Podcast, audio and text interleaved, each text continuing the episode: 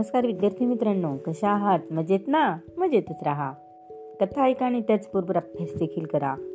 दालन संस्कार कथांच्या या माझ्या नवीन उपक्रमात मी माधुरी पाटील शाळा मुडाळे तालुका इगतपुरी जिल्हा नाशिक. तुम्हा सर्व छोट्या दोस्तांचे मनापासून हार्दिक स्वागत करते. मुलांनो या उपक्रमात आपण ऐकत आहोत गमतीदार कथा परंतु या भागात आपण ऐकत आहोत महाभारतातील कथा.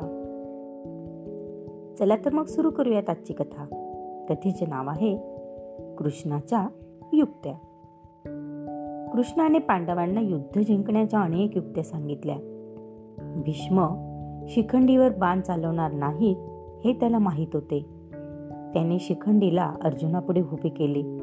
मग अर्जुनाने भीष्माचार्यांचे सगळे शरीर बाणांनी भरून टाकले.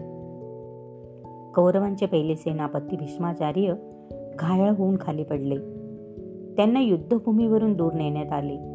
ते शरपंजरी पडून राहिले.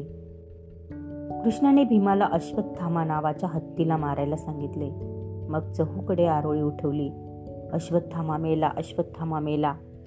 द्रोणाचार्यांच्या मुलाचे नाव अश्वत्थामा होते. तो मेल्याच्या मेल्याच्या दुःखाने द्रोणाचार्यांनी शस्त्रे टाकून दिली. ते शोक करू लागले. लगेच कृष्णाने धृष्ट ध्युन्माने ध्युन्म्याला सांगितले. तुझी प्रतिज्ञा पूर्ण कर. दृष्ट द्युन्माने कौरवांच्या दुसऱ्या सेनापतीचा अर्थात द्रोणाचार्यांचा वध केला. कर्णाने एक शक्ती खास अर्जुनाला मारण्यासाठी राखून ठेवली होती. कृष्णाने त्याच्यावर घटोत्कचाला पाठवले. घटोत्कचाने कौरवांच्या सेनेची प्रचंड कत्तल केली. शेवटी कर्णाने ती शक्ती घटोत्कचावर चालवली आणि अर्जुन वाचला. कौरवांकडल्या आठ दहा वीरांनी एकट्या अभिमन्यूला मारले. इतकेच नव्हे तर जयद्रथाने त्याला लाथ मारून त्याचा अपमान केला. अर्जुनाने प्रतिज्ञा केली की आज सूर्यास्तापूर्वी मी जर जयद्रथाला मारले नाही तर स्वतःला जाळून घेईन. कौरवांनी जयद्रथाला दूर लपवले. दिवस मावळायला आला. अर्जुनाने चिता पेटवली ती गंमत पाहायला जयद्रथ समोर आला. त्याच वेळी गेलेला सूर्य पुढे आला. श्रीकृष्ण म्हणाला थांब अर्जुना धनुष्य उचल. अजून दिवस मावळला नाही. हा सूर्य आणि हा जयद्रथ. मार त्याला ठार. अर्जुनाने एकाच बाणाने जयद्रथाला यमसदनाला पाठवले. शल्य हा कर्णाचा सारथी होता. तो पांडवांना अनुकूल होता. त्याने कर्णाच्या रथाचे एक चाक खड्ड्यात नेले. कर्ण ते चाक वर काढण्यासाठी खाली उतरला. कृष्णाने सांगितले अर्जुना ही संधी आहे.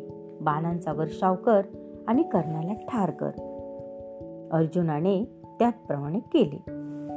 भीमाने दुःशासनाचा तो हात उपटला. त्याने त्याचे मस्तक फोडले आणि भळाभळा वाहणाऱ्या त्याच्या रक्तात हात बुडवून त्याने द्रौपदीचे केस बांधले. कौरवांचे सगळे सेनापती मारले गेले. त्यांची सेना संपली. दुर्योधन पळाला आणि एका नदीतल्या बेटात लपला.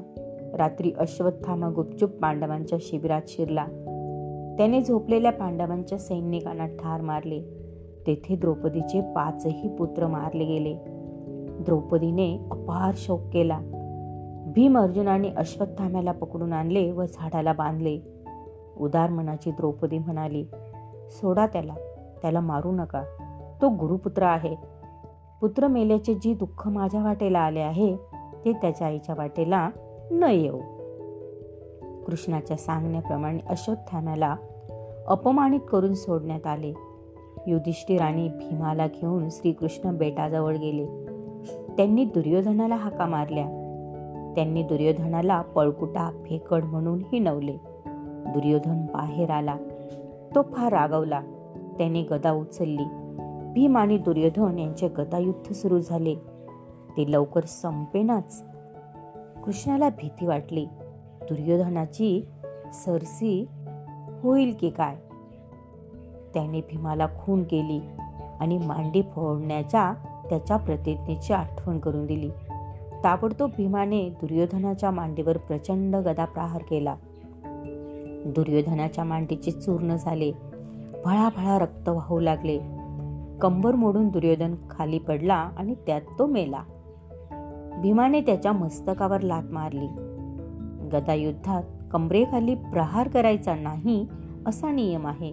त्यामुळे अधर्म अधर्म म्हणून काही लोकांनी विशेषतः बलरामांनी आरडाओरडा केला.